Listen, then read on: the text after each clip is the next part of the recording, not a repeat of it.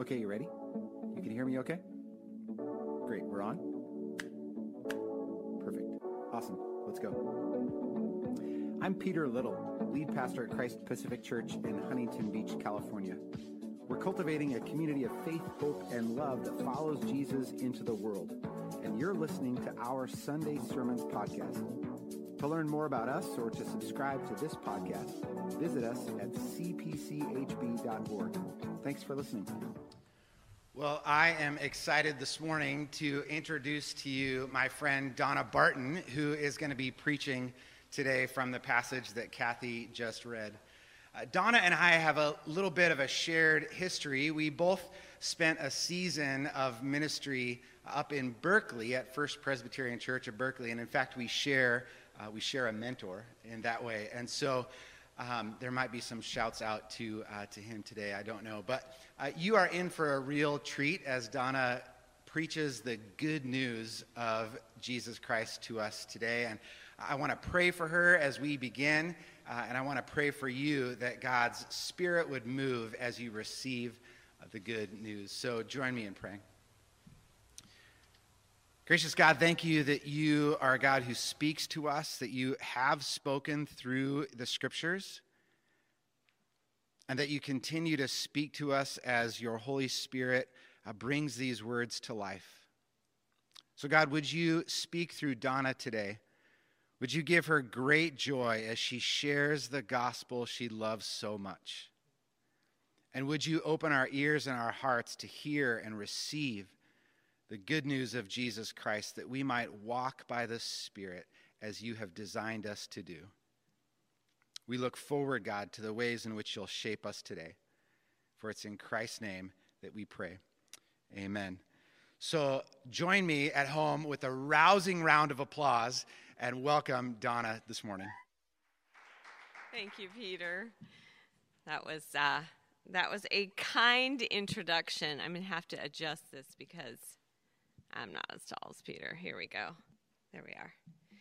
So, as I said, my name's Donna Barton, and I'm so glad to be here with you this morning. Over the last few months, we have been studying the book of Galatians, where theological missteps regarding the teachings and practices within the churches of Galatia had the Apostle Paul very concerned. In chapters 1 through 4, the primary focus has been on the doctrine of justification. Justification is just a fancy church word that means how we are made right before God. We're made right before God through grace. And Paul wanted to make sure that the Galatians knew that God's grace alone was how they were saved. They were justified forgiven, made right before the Lord. Accepting Jesus Christ as our Lord and Savior, we are saved through faith. And Paul was concerned that the message that was going to be delivered to these Galatians was somehow misinformed. So Paul understood that we are made right before God by faith, but they were being taught that they are made right before God with faith and law. Law versus grace. There were Jewish believers teaching a bit of this hybrid salvation where the law was still a part of one's justification. It seems that the Galatians were told that just their faith alone was not enough. They needed to obey the law in every way. Law versus grace. And Peter and Dean have been unpacking this over the last few months. But when we get to chapter 5, there's a theological shift where Paul focuses on sanctification. We had justification, and now we have sanctification. Sanctification is just another fancy church word that means being set apart for a purpose, being set apart from your sin. And finally, sanctification is the work of the Spirit in a believer's life, transforming them into the likeness of Christ. If anyone is in Christ, he is a new creation. The old has gone and the new has come. This morning, we're going to look at Paul's bold writing on what it means to be a new creation in Christ. Will you pray with me? Lord, may the words of my mouth and the meditation of all our hearts be acceptable to you, O God, our rock and our redeemer. When my son was a toddler, he never liked going to the church nursery. I don't know why. Perhaps he thought it was for babies because he went there when he was a baby, and when he goes there, there's still babies there. I don't know. Perhaps he felt that at the ripe old age of three or four, he no longer needed to be a part of this baby stuff. He was a young man. I don't really know, but he didn't like going to the nursery. And because of that, he would come to Sunday morning church services with us most of the time. I tell you this because I want to tell you something else. At the beginning of the Lenten season, it was time to attend our Ash Wednesday church service. My son, of course, didn't want to go to the nursery. I explained to him that the Ash Wednesday service mm, was not going to be something he's probably going to enjoy. That the Ash Wednesday service was a quiet time, a time of prayer, and just, you know, just not really his scene. He said he wanted to go to the service, but that he wanted to be quiet too. And I told him that if he came to the stores, he had to be really quiet, as in silent. And he told me, no problem. You know, I got you, mom. This is not going to be an issue. So, okay. You know, I don't know what could go wrong. A four year old being quiet. I don't know. You know, my four year old, that wasn't really the way he operated. So, but regardless, into, this, into the church we went. So we walk in, and the lights are low, and there's candles lit, and they've moved the chairs so that they're two half circles facing each other. And there's a single violinist playing a lovely ballad. It was beautiful. We were slightly late, so we were the first ones to, you know, kind of or the last ones to sit down. And um, it was awesome because we were facing you know half the church was facing us so everybody got to see us sit down late. And not a second went by when my son started talking to me. And i looked at him and i gave him the stink eye and i told him to be quiet. And he moved off my lap and sat down on the floor next to me now, my son's name is Andrew, and like most four year olds, he had a wonderful imagination and he could create whole worlds. And I called those worlds Andrewland. And Andrew was a magical place where anything could happen. But at this point, apparently in Andrewland, there was some kind of strife. And in order to deal with the strife, my son needed to be loud for whatever reason. So I look at him and I'm like, stink eye, shh. But I knew this was, I knew where this was going. Andrew Land could get out of hand pretty quickly. So I picked him up and we started to walk out of church. And at the top of his lungs, he starts yelling, I want to be quiet. I want to be quiet. And the awesome thing is that with the chairs, so half the church was looking at us, everyone could hear him and everyone could see him. So that was awesome. At that time, I was upset and I was embarrassed. And everyone said I would look back at that and laugh. And well, I do. As a matter of fact, I could start laughing right now pretty hard, but I won't. But I also look back at that moment as a perfect example of our fleshly life. How many times have I said, I want to be more patient? I want to have more self control. But apart from God's Spirit at work in my life, I'm just yelling about it like my son. The Apostle Paul put it this way in Romans I do not understand what I do. For what I want to do, I do not do, and what I hate, I do. Our text today, Paul gives us a very practical view of this tension. How are we simultaneously righteous and sinful? How are we a new creation and yet we remain in our fleshly human form? Paul's focus is now on flesh and spirit. He went from talking about law and grace, and now we have flesh and spirit. In verse 16, it says, Live by the Spirit, I say, and do not gratify the desires of the flesh. For what the flesh desires is opposed to the Spirit, and what the Spirit desires is opposed to the flesh. For these are opposite to each other to prevent you from doing what you want. These are opposed to each other, sorry. Remember what Paul is writing. He is writing to new Christians who have received the gift of the Holy Spirit, but Paul was aware that as new believers, they could easily go back to their old fleshly way of life. When Paul is talking about the flesh, he is referring to the part of the believer that basically rejects God and a godly way of being. The flesh says, I want to live for me. I want to indulge my desires and my way of life. I love that Paul makes it so simple to check yourself. He makes a list.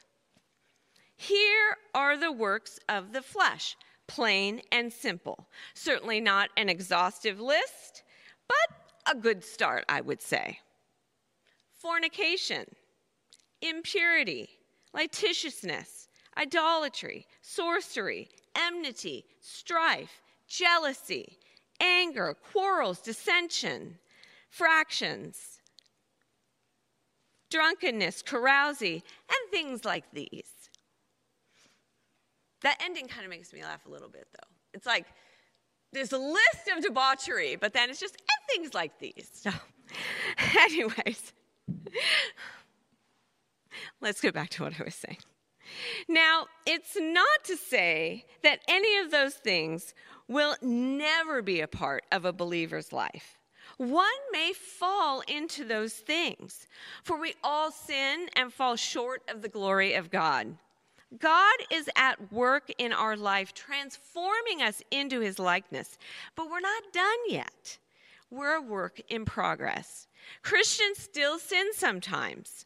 We don't always win the battle with ourselves to let the Holy Spirit lead our decisions. In these texts, Paul is talking about the present tense, though, that those who do things in the present as an ongoing practice, as a way of life, are not true believers. They are led by the works of the flesh, and they will not inherit the kingdom of God. Verse 18 says, But if you are led by the Spirit, you are not subject to the law.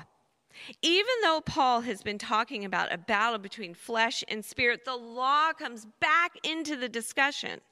Paul understood that the law is this external force that is used to modify our behavior. So it aligns with the will of God.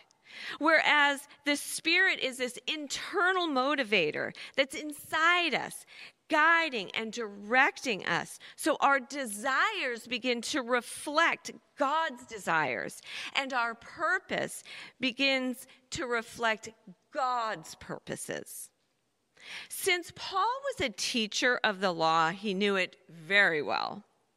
And this passage in Galatians seems to reflect Paul's understanding of the new things that God had promised his people through the prophet Jeremiah. Listen to Jeremiah 31 33. But this is the covenant that I will make with the house of Israel. After those days, says the Lord, I will put the law within them, I will write it on their hearts. I will be their God, and they will be my people. What a gift! as God's children, we don't have to wonder what to do or how to be. We don't walk in darkness because God has placed a great light within us. Before we move to the happy stuff of the fruit, I want to invite you to think about the works of the flesh. For me, the list is like a big mirror, and I can see myself more clearly. I like to kid myself into thinking that my sin isn't so bad. I mean, it's not like it's going to end up on the news, I hope. Perhaps you are like me. You think you have most of these things handled. But often, when pushed, our real character comes through. A few choice words to someone on the freeway when they cut you off. A bit of envy at someone else's good fortune quarrels, but you know you're right. It's the little things that become big if we're not mindful of the source of influence in our lives. It's so easy to get off track and to not pay attention. And then we find ourselves so wrapped up in our flesh that the thought of walking in the Spirit seems impossible. So take time today to pause, to check yourself, to give God the areas of your life that needs the Holy Spirit to come and heal and redirect. The beauty of being able to redirect away from sinful nature is not just the ability to have neutral behavior, Living a spirit filled life is not simply about keeping the the flesh in check, but rather moving towards life where you seek to be a friend of God and pursue His purposes. In verse 22, Paul moves from talking about flesh to talking about the Spirit. By contrast, the spirit the fruit of the spirit is love, joy, peace, patience, kindness, generosity, faithfulness, gentleness, and self control. There is no law against these things. So we have grace, law. We have law coming in here again. That when you walk in the Spirit, there's no law against that. This is where there is freedom, full freedom in Christ. In this list, Paul is talking about what a Christian life should look like. As we walk in the Spirit, our life will reflect more and more the fruit of the Spirit and less and less the works of the flesh. That is sanctification. God, in his loving kindness, calls us to this new way of being and simultaneously gives us all we need to live as we are called. God does all the heavy lifting in our life. Does anyone find it interesting? Well, at least I found it interesting that Paul describes these multiple attributes as one fruit. Paul uses the Greek word karpos in its singular form, fruit. Many have thought that this point is about the f- importance of the first fruit love. God has been described as love. Love is the greatest commandment love your God, love others. So it makes sense that love is the first fruit. It's also possible that all the other fruit are just simply other manifestations of love. Fruit, singular. In our backyard, we planted three fruit trees. Our landscaper went to the nursery, purchased the trees, planted the trees while we were away. And when we came home, we saw three sticks planted in the ground. There were no markings as to which fruit tree was which, they were just sticks.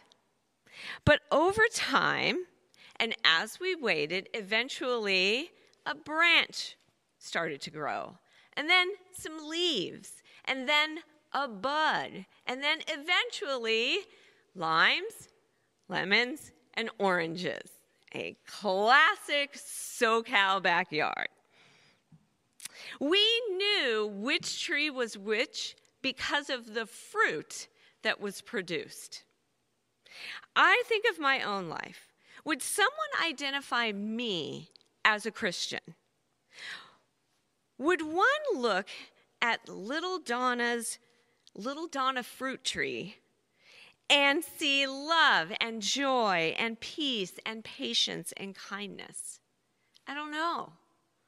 I think I may need some fertilizer in my life so that these fruit can grow. Uh, there's, I think that when we're about the things of God, it builds up our faith and it makes us strong in the Lord. I asked the staff meeting uh, last week, at the staff meeting, I asked them, what fertilizer do you use to grow the fruit in your tree? And here are some of their responses Wake up and think about all the things that I'm thankful for. Listen to podcasts instead of questionable music. Be still so God can speak and you can hear. Morning devotional and prayer. Listen to Christian worship music. Watch Christ Pacific's live stream on Sunday morning. I'm kidding, but not really. Have a God's eye view and perspective. Read scripture. You may be thinking, I need a lot of fertilizer. But I assure you that when you walk in the Spirit, God will do the rest. I think we all look a bit like our backyard trees, a little bit of a work in progress. But perhaps there's a work going on in you, a little branch of faithfulness growing. There's a little bud of self control. There's a green lemon of goodness. But if we abide in Christ and walk by the Spirit, then God is at work in us, transforming us into his likeness. And just my just as my son has grown up and doesn't scream when he leaves church, so the mature believer will more and more grow and be led by the Spirit. We don't have to yell, I want to be kind. But trust that the Spirit is at work in us, making us, in fact, kind. The God who loves you, who redeems you, who has sanctified you, has made your heart his home and will be with you always. You may not be perfected yet, but all those virtues are a part of you. They are the very thing that Christ promised. In him you will have life and have it abundantly. Pray with me. Lord, thank you so much for your love that calls us out of our fleshly ways and into a life where love is at the center. May others see your goodness by the fruit growing in us. In Jesus' name we pray. Amen.